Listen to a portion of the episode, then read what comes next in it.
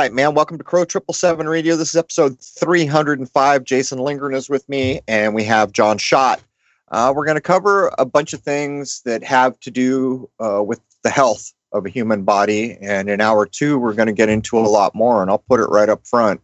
Um, in hour two, we're going to talk about natural birth, immunity over vaccine, circumcision. This is an interesting thing. I don't think a lot of people have an idea about ideas around circumcision and pros and cons, why we do it in the first place.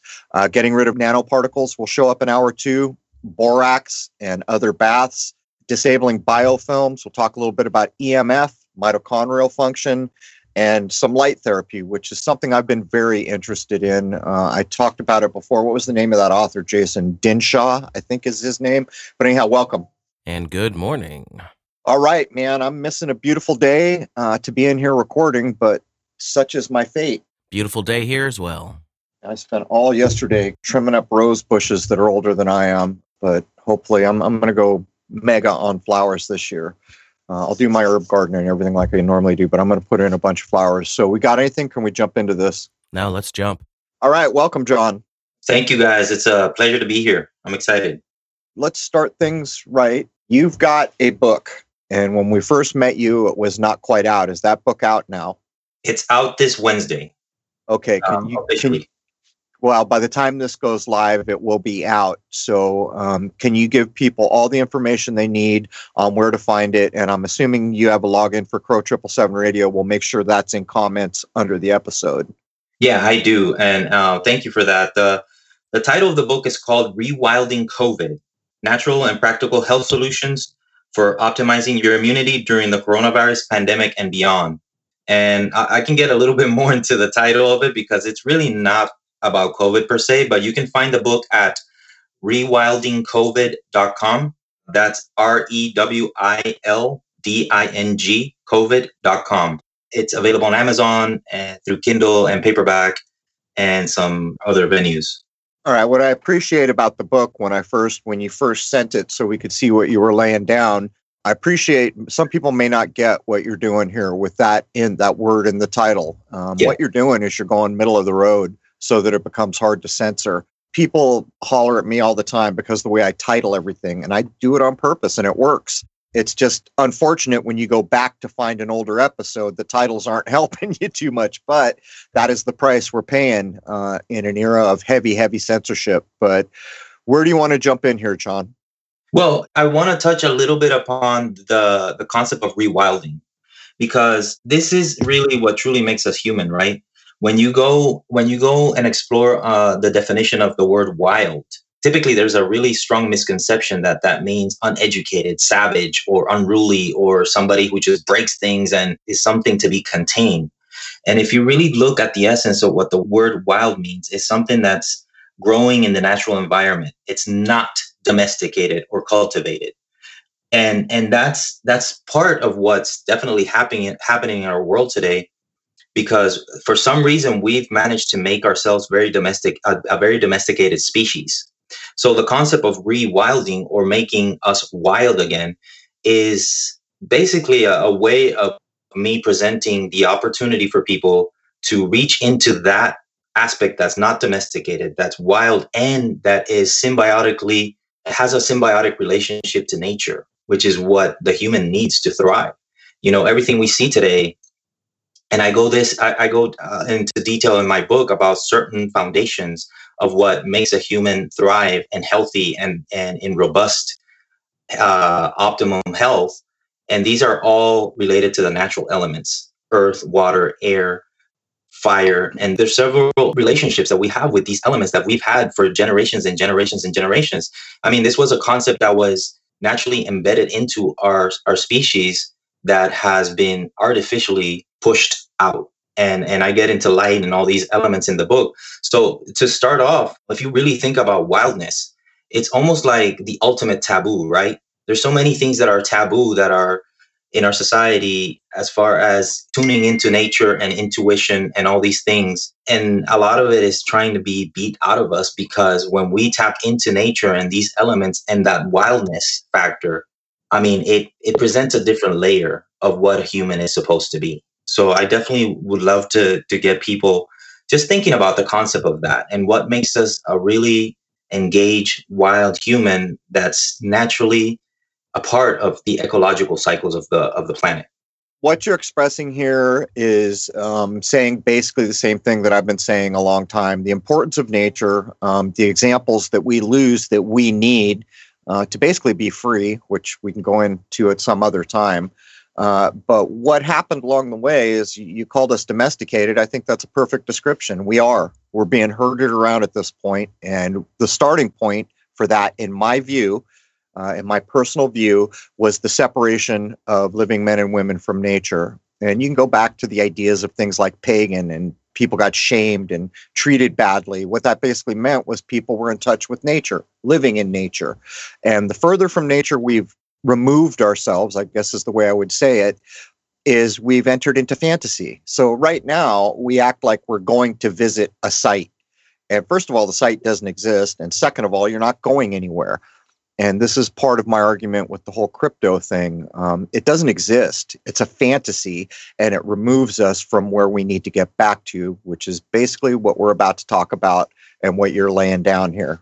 Yeah, I mean, I, I work with a concept of fitness that's a little bit out of the box. And most people think of fitness as exercise and going to the gym, you know, and some people are a little bit further along the path as as as to exploring natural movement of what the human's supposed to move like.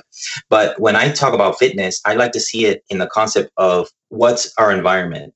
And as humans right now, we have different uh, relationships with three different types of environment. One's the natural world, one's the virtual world, and one is the city or urban world.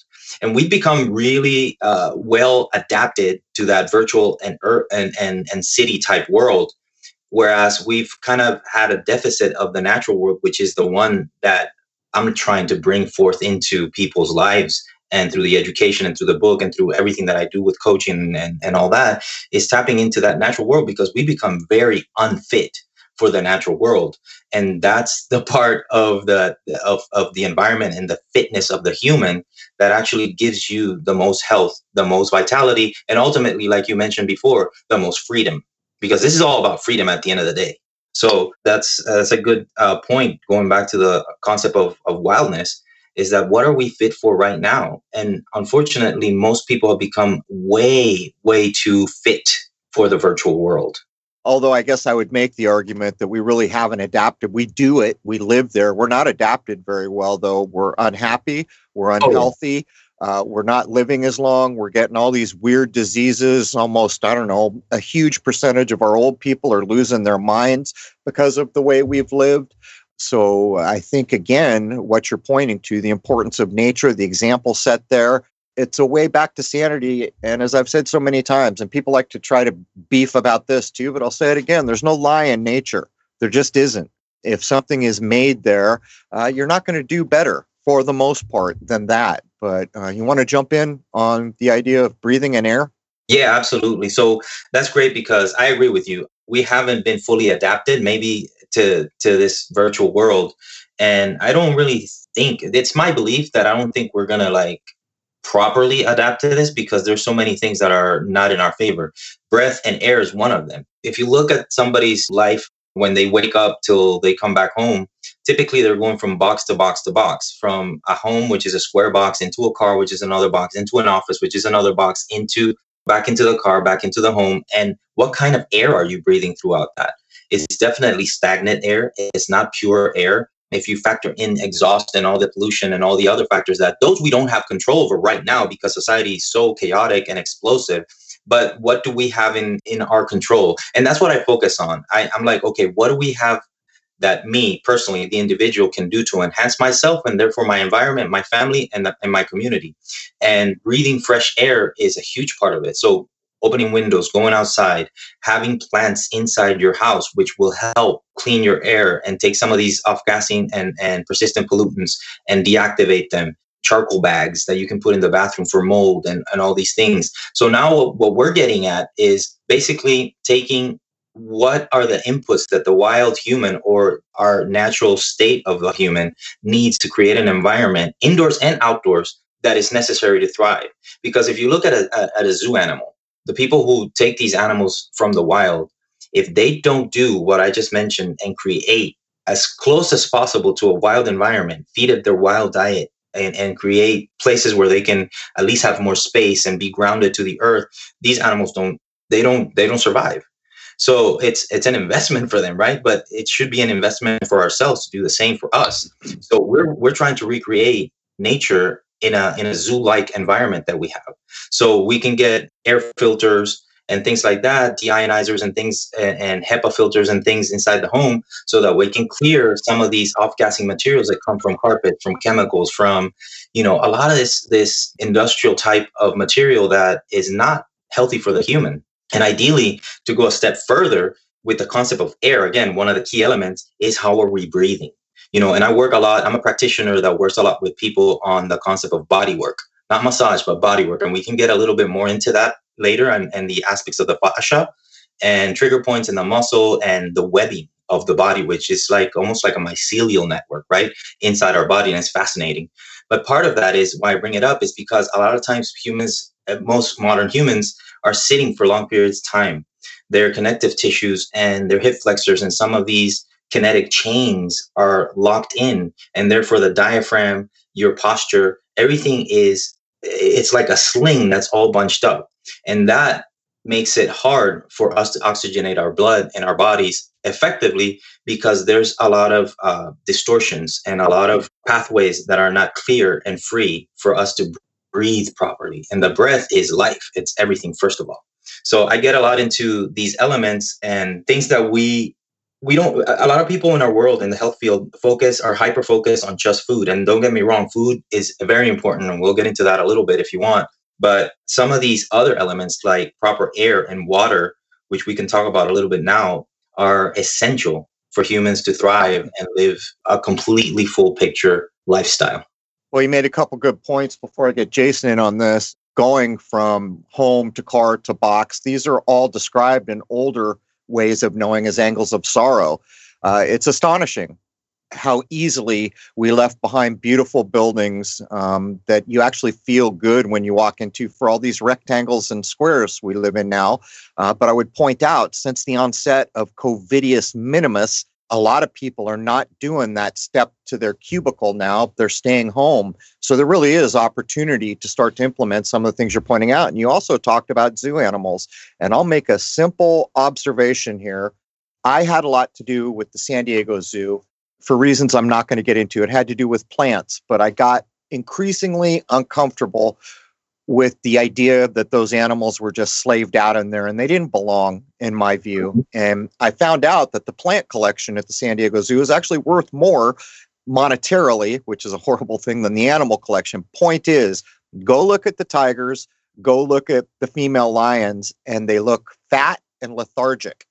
They look exactly like we do. They're not out doing the things they would normally do and most of them don't look very happy. There's one cat in the San Diego Zoo that's been there for years, and he just paces the fence line. And I can't even, it bothers me to an extent where every time I saw it for weeks, that would just bother me. And so I quit having anything to do with them. But I think your idea of the zoo animals is spot on. But Jason, you want to get in on this? You know, it's interesting with the working from home thing that so many people had to do. I wonder if it'll start opening up some eyes who really wouldn't have seen it before that there's a big difference to your own space and how you do things than going to a cube farm and sitting there with walls up and just white nastiness everywhere and everything squared off such an environment the amount of negative energy that must be in a place like that oh my god i can't even fathom it it is and, yeah. and, and we're going to get into light uh, while in this conversation but just all that fluorescent lighting but what's happened to the fluorescent lighting. And I fell for this at first. The LED, like these long LED bulbs, are now replacing all the old fluorescent bulbs. And the idea is, oh, they don't use energy and it's good. And it's that the first time you see them, you're like, damn, man, look how crisp and sharp it is in here. But over time, you begin to realize it's, I'm not liking the effect on my eyes and my feelings of these just way too blue lights and that's what it is that's what's bothering you is the amount of blue um, that's what's replaced the fluorescent lights and the thing about going back out into the wild is when you hit solar noon or the high apex of the day from that point forward in most cases, the amount of blue hitting your eyes from light decreases as it goes down to the sun. So here's what I noticed to, to make a point about the importance of the lighting. I was having trouble going to sleep at night because I was working on the show or some facet of the show off until 10 at night. A friend of mine kicked me this little app you put on your computer called FLux. And what it does is you time it to where you are in the world. And as the sun goes down, the amount of blue in your screen is decreased. If you're designing images, you have to get used to it because by the time you're late at night, there's a lot of orange in your monitor. But the first night I did it, immediately my sleep was better. And that kind of points something critically important about what all this technology light is doing to us. I mean, what do you think, John? By the way, there's a trend of late with uh, what they're calling Edison style bulbs. I'm even using them myself. You can get traditional bulbs or you can get LED bulbs, but they're that softer, much warmer, oranger kind of light. And I notice it doesn't annoy my eyes anywhere near as much as the the straightforward LEDs. I even have them in my studio because it's so much more comforting on my eyes. I took all the LEDs out of this house. I'm back to incandescent, but you're about to jump in there, John. Yeah, well, look, it's great that you just said that because that's exactly what I was going to say. Going back to uh, tending to our environment, if you come to my home at night, um, I, I did the same thing uh, for a couple of reasons. I'll, and, and I'll tell you one thing, Jason, about your eyes. Part of the thing that some people miss about blue light. So thankfully, blue light, blue light toxicity and artificial blue light and our circadian rhythms is coming up more and more for people because this is a huge, huge factor that we, that our ancestors, again, going back to natural humans, didn't really need to address that much because they used to get up with the sun and go down with with the sun as well. And when it was dark, you had just moonlight or fire. And fire represents a red light. And we can get into red light a little bit more later. But the flicker rate on these bulbs are extremely disturbing for not for your eye and through your eye and suprachiasmatic nucleus and the retinal pathway of the of the body it definitely starts to affect your brain function so that feeling when you get that something is almost like buzzing inside your brain and that's it's just it's almost like like a jackhammer is is a lot of the flicker rate that comes from these modern bulbs. And a easy really quick way that anybody can do that is you can take one of these like smartphones. I know crow you don't have one but if you take something that takes a slow motion video and you put it on some of these on most of these led lights and you capture that video and then you play it you see the flicker rate of that bulb and and and it almost blows your mind like oh my god because your eye can't capture it but that slow motion video can capture it. And you see it and then you see the slow motion video and you see that bulb flashing poof poof and pulsing poof poof poof poof poof poof. And that pulsing is what's happening in your brain as well. So that flicker rate is something that a lot of people miss. And and and going back to changing your bulbs same here man. Uh, i my my lights go off at a certain time when the sun goes down. And the only lights that are available in my house, and even my kids know it, are the, the, red light bulbs or orange light bulbs that are the old school type of incandescent. Actually, I I use um, a panel from SaunaSpace, which is one that I, I use for red light therapy and for sauna, and we can dig it a little bit more into that later. But I use that and I turn those on because those mimic that near near and red infrared light that we get from from the sun that's the actual therapeutic type. And it's a nice red heat lamp that actually doesn't flicker if you if you use that. So what i'm doing at night is mimicking again nature candlelight you know fire until everybody's ready to go to bed which usually it's easier to go to bed when you don't have these artificial blue lights blasting you giving you a mismatched signal and a mismatched circadian uh, signal that shuts down your melatonin and that's why a lot of people are having so many issues sleeping because when you turn on these lights from let's say an ipad a smartphone or even your computer monitor if you, especially if you don't have something like the flux or what i use is which is a little bit better is the iris tech. So i can I, can show you it's iristech.co which i i'm pretty sure that's the website. It's a form of flux but it also uh, you know manages the flicker rate of your man uh, of your monitor as well so i use that as as the one that pairs my monitor to to the to the light in and out. And what I what I notice is that when I when I turn people onto that, or if they're not ready to let's say exchange all the light bulbs in their in their home a simple, simple thing is getting those blue blocking glasses. Those orange glasses that you see on some people and that are being promoted because of the circadian myth- mismatch is they actually do work. And I, I can give you a quick story. So I have a client who had been working with a fitness trainer to lose weight. and and he was doing everything right and the fitness trainer put him on like on a low carb diet and everything. And and he's he's he was given um metabolic syndrome actually a pre-diabetic condition by his doctor. So he was he was monitoring his blood glucose every single day every single day.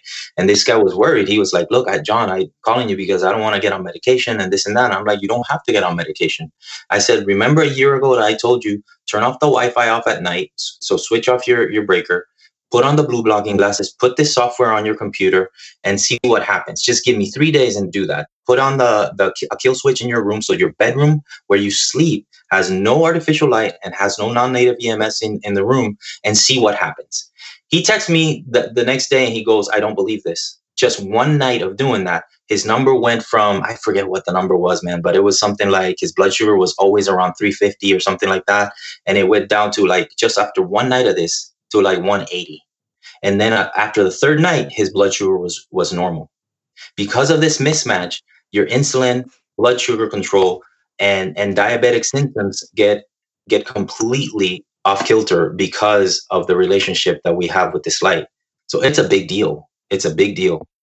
Let's use some examples to illustrate. There's no lie in nature. Let's go back to nature. We'll use the rainbow, astronomy, and water as examples to demonstrate something about the blue light um, because it's so over abundant in all the artificial tech. And by the way, everyone listening, if you, I'm told, if you have an iPhone, uh, the blue blocker is built into it. I, am not sure that's true, but I've been told that. It's not enough. Up, if you look up F Lux, F L U X, that's Latin for light, F Lux, you can install that on your desktop if you're a person who works on computers late at night. And all back what John said. First night I did this, I slept better. But let's get back to the rainbow. Blue's always on the bottom when you see a rainbow. Why is that? Science will tell us it's because blue is the shortest wavelength. Now, astronomy will back something up about this in a moment. But when you see the rainbow, think about why red is on the top, longest wavelength, and blue is on the mm-hmm. bottom. Now, when you go over to astronomy, anyone who's gone to a place where there's a bunch of telescopes set up will know no one's allowed to have a flashlight. And if you do, it has to be a red flashlight. Here's the reason why. When you go out to use a telescope or skywatch, you have to adjust your lights to no blue light getting into your eyes. Takes for most people 25, 30 minutes for an actual chemical change to happen in your eye where you've adjusted to the night and your vision is good. If someone flickers a light with blue in it at you, for the most part, you're starting all over. So, what people do is they have flashlights that are using red and they have blue blocker glasses and other things to protect their seeing because nobody wants to have to stop looking through a scope when you're trying to see subtlety uh, to re chemically change your eyes back, which does for most people take, I don't know, something like a half an hour. But then there's water. You can look up online what are the first colors that disappear when you start to go down. And within a foot or maybe a little more, blue disappears quite quickly. So you can use all these observations to understand something about blue light. But I'll back what John said all day. The first night that I put FLux app on my box to block the blue light, immediately my sleep got better. Anything you want to add into all that light, Jason? Well, I just took a slow mo video of my LED bulbs with the nice, pleasant orangey light. And indeed, when I watched it back while we were talking, the whole thing's flickering. Yep you can you can sometimes see the sickly blue. Like people will notice since everyone loves to do selfies, the kind of most self-centric thing of our era. If you're in an LED lighting, nothing will look good. It's kind of a sickly. And with certain cameras that I've seen, the shadow looks blue. Yeah. Well, these ones are very again, they're the like what they call the Edison style. So they're very orangish, like the first light bulbs invented. They're supposed to kind of sort of mimic that. It's that very, the exact opposite of that stark, super white fluorescent. And I do find it pleasant enough, but I got to wonder if I could actually find ones that are old school incandescent, even though I'm sure I'll pay a lot more for my electric bill. It's got to be easier on the eyes, right? It well, let's let's make a tie here before we move on. Um, we've talked a lot about color, and we've talked a lot about cymatics. We're not talking about anything different here. We just are not. If it exists, it vibrates. If it vibrates, you could assign a frequency or a geometric pattern if you were using cymatics to try to illustrate it in some way. And so these things matter if you understand that cymatics is showing you the creation of form. And so we've kind of become blind to make a subtle pun uh, to the fact that every time advertising uses color or something else, they're in fact hitting you with a frequency. TV makes huge use of this, and people have no idea how many times have we told you about the hertz rate? You look at the hertz rate on the back of your television, that is the number of times the image is flickering in your face per second. Some of these televisions I've seen recently are going up over 200 hertz. And by the way, just to say it for the umpteenth time, when I was young, hertz was not a word. And that comes from the James Shelby Downard work. That's a dude's name that was related to JFK and that nonsense. Point is is when i was young it was called cycles per second which actually accurately describes something to allow people to think about it in a way. What the hell is hertz? Well we know what it means don't we? Uh, and words have meaning. But john do you want to kind of drift over towards wi-fi and dopamine and tech? Well we we can. I definitely want to touch a little bit upon water but yeah wi-fi and tech i mean we see an epidemic of addiction to this this stuff and to this technology. And the supernatural uh, hits of dopamine that people are getting from these devices and and from again the flicker rate and from the the the, the extreme amount of vibration that you get from this technology is it's it's incredible. I mean you see it when you take it off the hands especially of children which i always i i'm always like very cautious with my own kids they they're very limited with it it's it's something that's hard for us as parents to deal with because they get exposed through it uh, through other people and through families and all these things. But when I take particularly one of my sons, he gets almost like a like a junkie when it gets taken away from him because the dopamine hit and the and and and then on a cellular level the reactions that you get with this non-native electromagnetic frequencies and the inflammatory pathway and the and, and basically taking the mitochondria and filling the the voltage gated calcium channels up with excessive amount of calcium, it's very uncomfortable.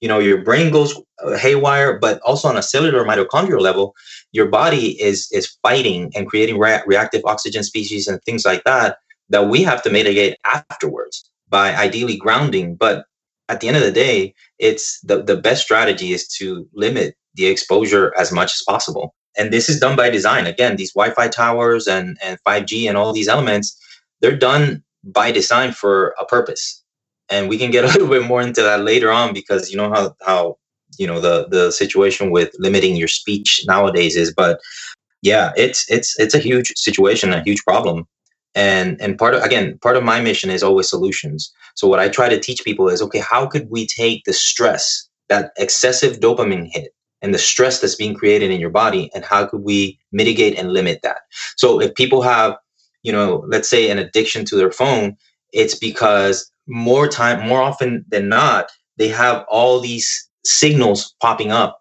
from Instagram, Facebook, from text message, from all these notifications. And what I always say is turn them off. That's one thing you can do right now is go on your settings, turn all notifications off, and then check them purposefully. Take some time to check them when you need to, but don't have these beeping Pavlovian signals hitting you 24 7 because number one, your brain doesn't rest, and then you get conditioned to be on edge all the time. And isn't stress one of the number one things that uh, the modern human is dealing with right now? Isn't one of the strategies by changing your water, your air, your food, uh, grounding to the natural rhythms of, of the earth and the electro then the native electromagnetic frequencies that are healing from the earth by taking off your shoes isn't that what we're trying to reduce isn't stress one of the if not the number one killer right now of people and and and the ones that are potentiating all these mismatches and all these diseases. So part of it is right staring people in the face and they they don't know the the effects of it. So my my my if you're listening to this and you still have notifications on your phone, your laptop, your iPads and things like that, this is my little mini challenge to you. Just turn them off. And you'll see that you'll you'll wind up not missing anything.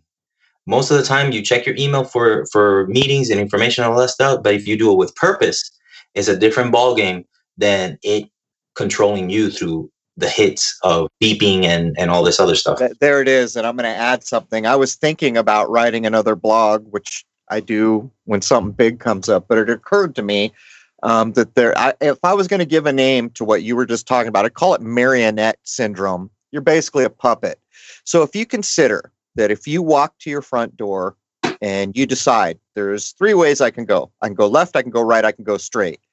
Depending on which way you go, the remainder of your life will stack up from that decision, right? So if you do left, everything for the rest of your life will be slightly different than if you turned the other way or went straight. So now think about the technology. It's basically turned you into a damn puppet. You're doing whatever you're doing, ding, up, stop what you're doing like a little puppet and respond to the Pavlovian bell that just told you to turn on your phone and look at it. And I may well end up writing about this because I considered that it could be called marionette syndrome, where the technology is just puppeting you out. And what's worse is now Google and other places are doing things like nudges, which further puppet you out. So you go to answer the email and then it's nudging you to do these things, or it's pre canned some responses so you don't have to type. Uh, and it's completely puppeting out a human life. In other words, every time you respond to one of those notifications, the remainder of your life will stack up for whatever you do in that moment, which is true of all of us. It's just a bit different when you're deciding to make a left or a right or go to the store or don't go to the store or go visit a loved one or don't. Instead, it's like, ding, Pavlov's calling, if you follow. Yeah, I mean, it's gotten so far, Crow, that sometimes you don't even need the ding and you see people's behavior around the technology and they're almost like looking for the ding and it hasn't even happened. That's how much it's it, it's it's it people are turning into that. And if we want to go back to the issue of light we actually do gravitate towards light. The light is very healing natural light. So we look towards the sun. We look to that fire at night that that red light that soothes you. And you're like almost almost like mesmerized in a good way about it and what did we used to do? So so people think well what, what, do you want me to go to bed as soon as the sun goes down? I have stuff to do and I, I don't necessarily want to go to bed immediately. So what i say is okay what did we used to do before? We used to gather around a fire and maybe tell stories and hand down certain lineages and skills and pass on information that was was passed on through stories. So that fire has been substituted by a television. And that artificial light from the television does not come close to being the same type of light source, that light source that that fire represented. So now we're addicted to that light but it's the wrong kind of addiction. It's it's an unnatural addiction. So it goes back to that as well. What I like to tell people again, solutions, right? Solutions. What do we do? Because we're being bombarded by this stuff. There's there's there's cell phone towers all over the place. We can't knock those down. Uh, and that's not it's not about that until like the whole system just goes and and gets a, a complete uh, flushing and, and reorganization. But what can we do right now? So ideally, ideally, when you're at home, uh, you might want to consider wiring your home with fiber optic and getting rid of the Wi-Fi altogether. If by any chance you can't do that, then go on your breaker and check out where your Wi-Fi, which is what one of the things that I used to do before the wiring. You know, I had a breaker that was where my router was connected, and I built the habit every single night of the last thing I do before I go to bed is shut it down, shut it down, shut it down. So that Wi-Fi was not running while we were sleeping because restorative sleep is one of the ways that you build immunity. Restorative sleep is one of the ways that uh, you build growth hormone and all the regenerative regenerative aspects of the body at night while you're healing you're sleeping. While you're sleeping you're healing.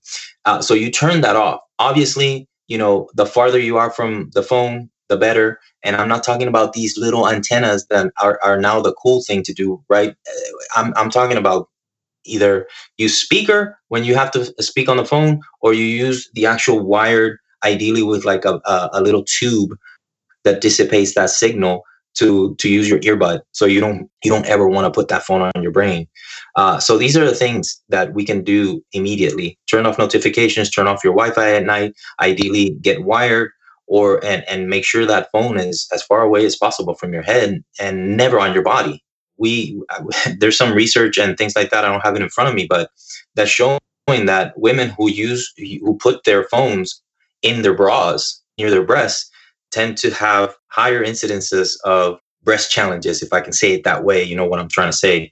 Uh, lumps and things like that that accumulate in the lymphatic system of the outer part of their breast which usually is also com- you know compressed because of the bra itself but that's another thing. So going back to like the body work thing. So these are some of the things that we can do. And by the way get grounded every single day by taking off your shoes find a patch in your backyard or anywhere. If you don't have a backyard anywhere that you can take your food your your your shoes off and put your your bare feet on the ground that will take that that charge that accumulated charge and dissipate it into the ground, into the natural frequencies of the earth that will take it. And it's anti inflammatory and it helps with immunity as well.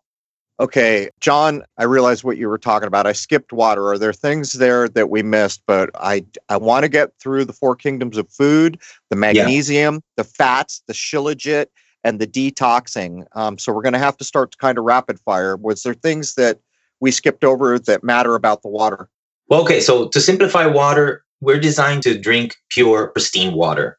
Usually that's not available to most people nowadays. So what I tell them is if we want to go into it real quick, go to pristinehydro.com or livepristine.com and and that's basically what's called a water revival system and one of the reasons i like their technology as far as reviving the tap water is because it fil- it filters out every single thing even the signatures of pharmaceutical uh, elements that are in the municipal water system. And it uses that through seven stages before it goes into the magnesium bicarbonate cartridge, which is basically putting the electrolyte salts back in the water. It's vortexing the water and then it runs it through lodestone and quartz crystal. If you go back to what I just said, basically it's recreating what the natural hydrological cycle of the planet is and what's called it's known sort of like Hunza water, which has that like light milky magnesium bicarbonate or electrolyte salts, potassium, sodium, calcium bicarbonates, and silicon in that water.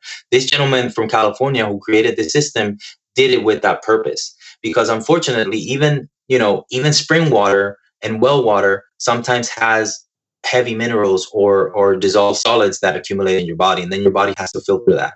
So what we want to do is try to get the best quality pristine water you can get. And if you're starting off with something that's a filter that doesn't have all the other stuff that i mentioned put a pinch of salt into it. Put a little squeeze of lemon into it. Make that water become living again. And those are the two main things to start to focus on the journey of getting a better water to drink because if you think about the composition of the body, we're technically 70% water. And if then if you could go even beyond that and the cell matrices and the gels inside our body and the type of structured water inside our bodies, that's a pretty big deal. It's almost like a fish tank, right?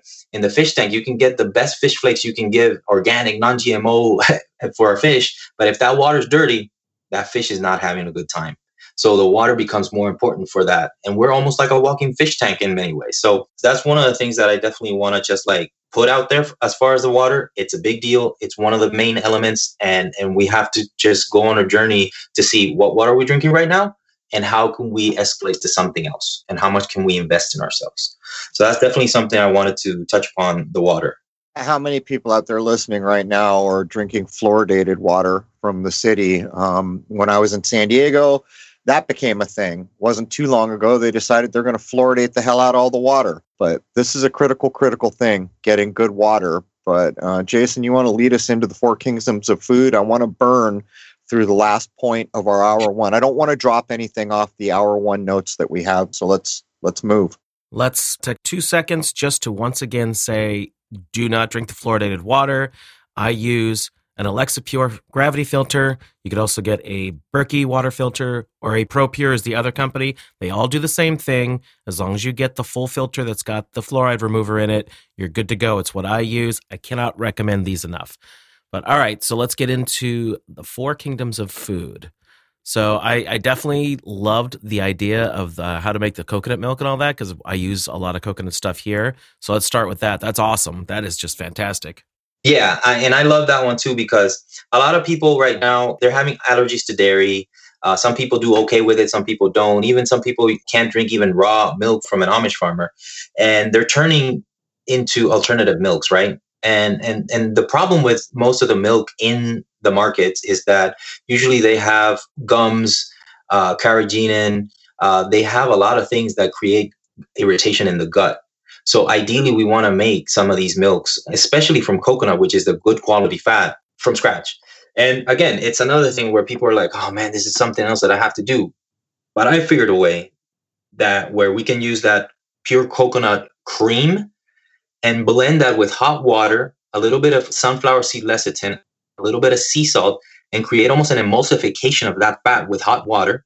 Add a little extra water, and uh, and and then strain it, and you get a gallon of pure coconut milk without any ingredients that are not good for your body. It's completely natural, and it's like it costs like what a bar of coconut cream costs like three bucks, and a little bit of salt and this and that. You can get a much more higher product that's financially better for you in just five minutes. It takes five minutes, and and you know what? I can I can make a video and put it on the on the on the Crow Triple Seven, or or send you guys a recipe so we can put it on the Crow Triple Seven membership site to put some of this stuff. Or eventually, you know, I'm working on a YouTube channel and all these things, but it takes time. I have four kids, but well, well we very, should we should yeah. link to these things. Uh, and yeah. by the way, just to underscore what you're saying, coconut's a big deal.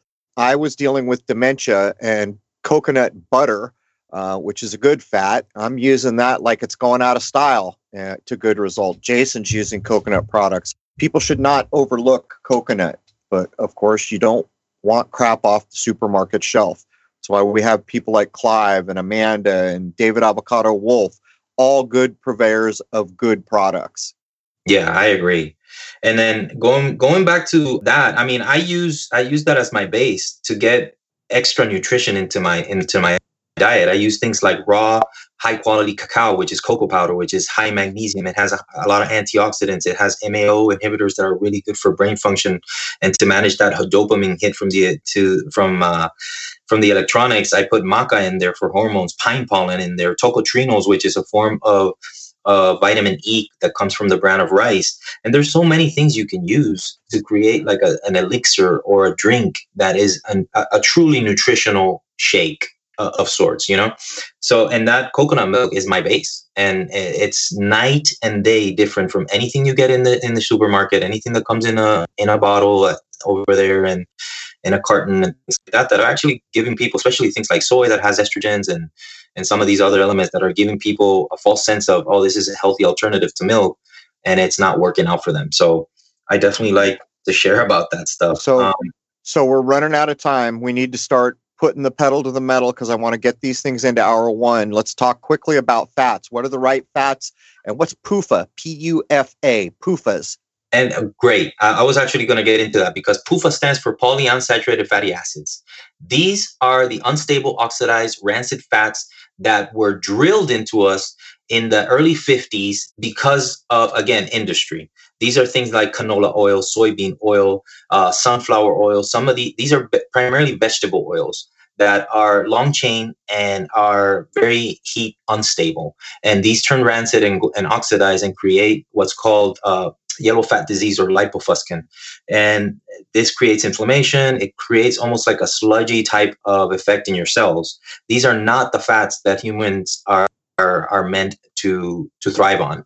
What, what are the good What are the yeah. good fats? I'm sorry to push, but I don't want no, to. No, no, that's fine. I, I was going to do saturated fat, saturated fat, or monounsaturated fat from olive oils. These are your staple fats. Things like grass-fed butter and ghee, coconut or coconut oil, uh, and olive oil. Those tend to be some of the staples. I mean, our ancestors and our grandparents used to use things like uh, beef tallow. Again, saturated fat. They're very stable and and and they don't become rancid and oxidized what else? Uh, you want to talk about this makes fat soluble vitamins naturally from the food more available and also are more uh, creates more nutrient density as well.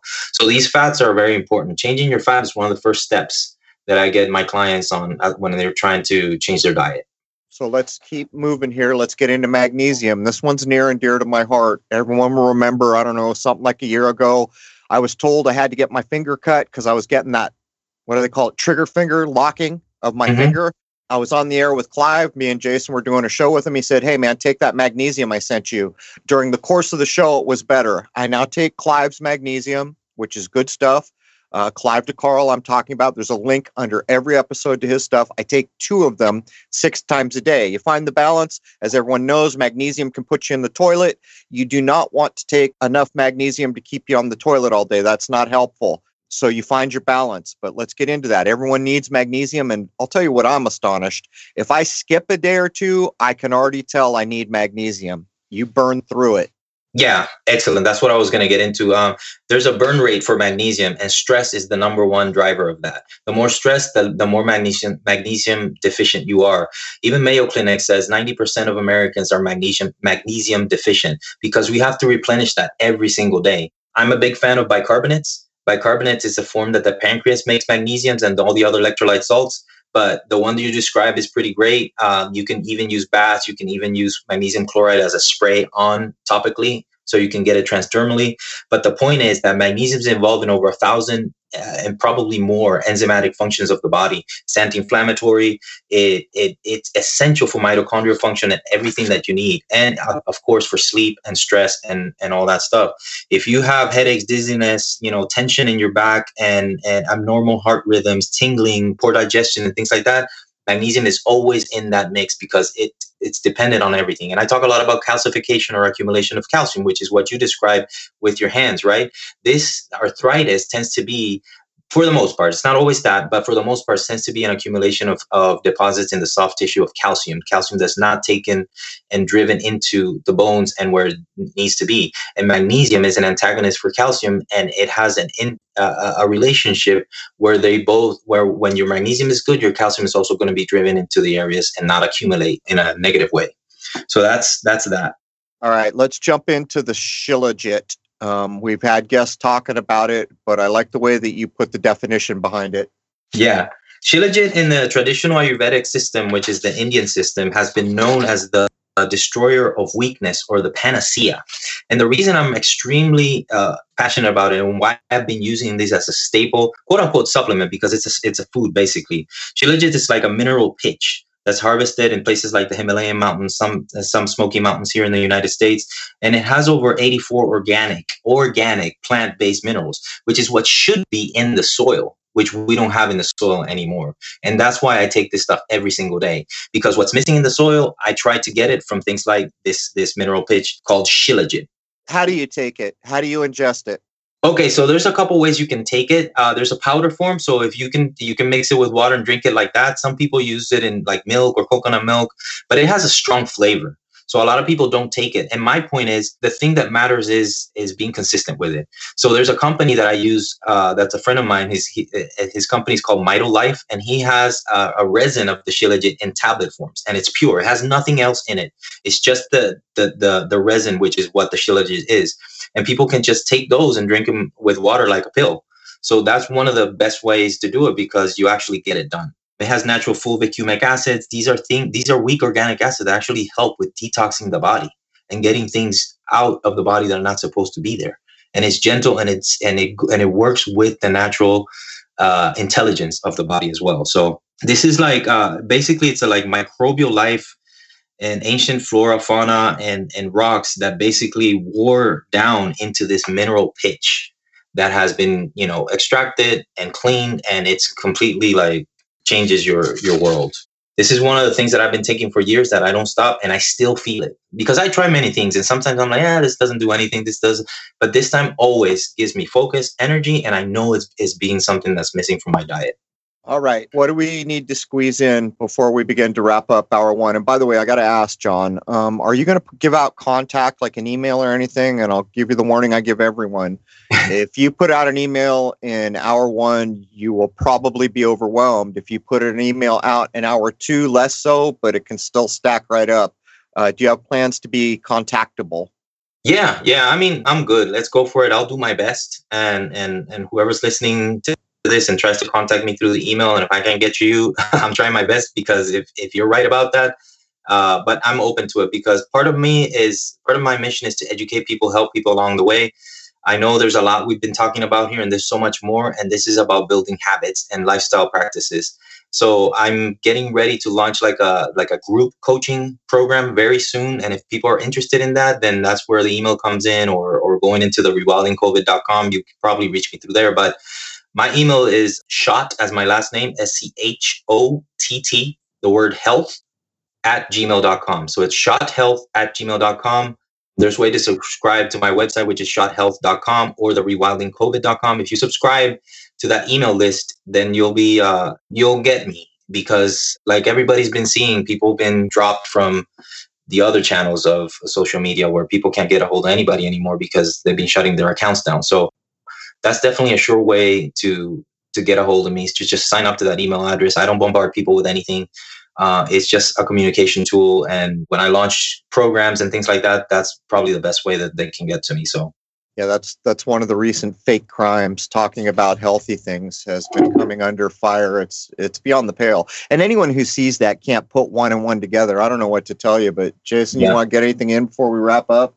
Is there anything you want to comment on, just to wrap up the food side of things, on just how lacking in nutrition the modern over the counter stuff just normal grocery store items, how bad it is, how how much that they're just seriously lacking in nutrition. Because if you go back 150, 200 years, there was no need to worry about any of these things. You you got what you needed out of the soil. It was in the food that you ate, and that just really doesn't seem to be the case anymore. Yeah, yeah, absolutely. I mean, it's it's not great, man. When we start factoring things like glyphosate, genetically modified foods, acid rain, NPK, NPK, which is the only three minerals that they put to make these crops grow and look beautiful, but are basically devoid of all the micronutrients and the, the minerals that the full produce is supposed to have. And most of this food is coming like that. It's basically an industrialized concept just to make money and just to take and squeeze the life out of these poor farmers that are trying to do something right. Before that, there was a lot more nutrient density, not only in the soil, but in the way that we're raising and moving crops and trying to go by seasons and things like that. So as far as the diet goes, you know, also the ancestral practices involve things like creating good quality bone broths, creating again the point of the four uh, the four kingdoms of food is to weave a story about ecosystems being part of our diet you have animal foods, you have plant foods, you have bacterial foods that come from fermented foods and, and cultured foods like kimchi and sauerkraut. And then you have the, the mushroom kingdom, which is not only just edible mushrooms, but you got the the powerful medicinal mushrooms, which we can get into our two because that's that's that's a tool right there, man. That's a tool that a lot of people uh, in in big industries are trying to squash so that people don't have access to these things that are actually very profound. So this is one of the things I would definitely want to end with as far as the four kingdoms and the food and diet part is. Don't get lured into a diet you know, if you look at the first three letters of that word is D I E, die. Diet is is a mentality and it's a it's a it's a paradigm that has been pushed on us to sell books, to sell products, to sell all these things. Look towards nature. Look towards nature, what our ancestors were doing. How were we, you know, involved into those ecosystems? And check out those main four kingdoms of food. Because if you start to look at your food and your real food diet that way or pro- eating program, then you start to get your answers that are good for you. Because some people thrive on high plants and low animal foods, and other people thrive with a little bit more animal foods and less plant foods. Everybody's a little bit different. But if we make that our staple and our foundation for a good, healthy eating program that's natural to the human, which is an, a conscious omnivorous type of eating. And if you actually go seasonal and go local as much as possible to the environment you're in, because that'll look very different from me who's close to the tropics where I have an abundance of tropical fruit and coconuts and things like that versus somebody who's living up north. And those are things that are context based. And that's one of the things that I definitely want to leave out there for people to, to start to explore. Don't explore a fat diet. Don't explore something that somebody else is telling you is good for you. You have the power inside of you to tune into your innate intelligence and your innate heart and soul and know this is really good for me as long as it's natural, as long as something is coming from your environment. So, all right, guys, um, it's time for us to wrap up. To refresh minds, John Schott has a book coming out called Rewilding COVID. Uh, the information is at the front of this clip, but it will be on Amazon. Rewilding COVID membership. We'll see a link in comments below with anything else that gets linked, like the possible video he's talking about. In hour two, we're going to talk about natural birth. That's getting to be a big idea, particularly with all the legal episodes we've done. The idea of natural birth is starting to kind of mesh with the legal ideas. We're going to talk about immunity versus vaccines, things like Covidius minimus. uh, circumcision, getting rid of nanoparticles, borax, turpentine, and EMF on the mitochondrial function. And we'll try to make it to the point where we close out with infrared and red light therapy. And there was a whole episode that Jason and I wanted to do on a guy named Dinshah. Can't remember his last name. It's Indian. Um, but the, the book that I read on him, it's astounding what light therapy, the claims they are making on the things it cured. But that does bring hour one of episode 305 to a close. We hope you'll join us at crow777radio.com, C R R O W 777radio.com for hour two, which will cover the things I just laid down. And by the way, the circumcision thing alone, till about three, or four years ago, I had no idea what was actually going on when circumcision occurred. It's it's almost like an attack on the rights of young boys. But there it is, man. Join us on the other side at crow777radio.com. And I'd like to wish you all a happy, healthy, and higher minded new era. Cheers.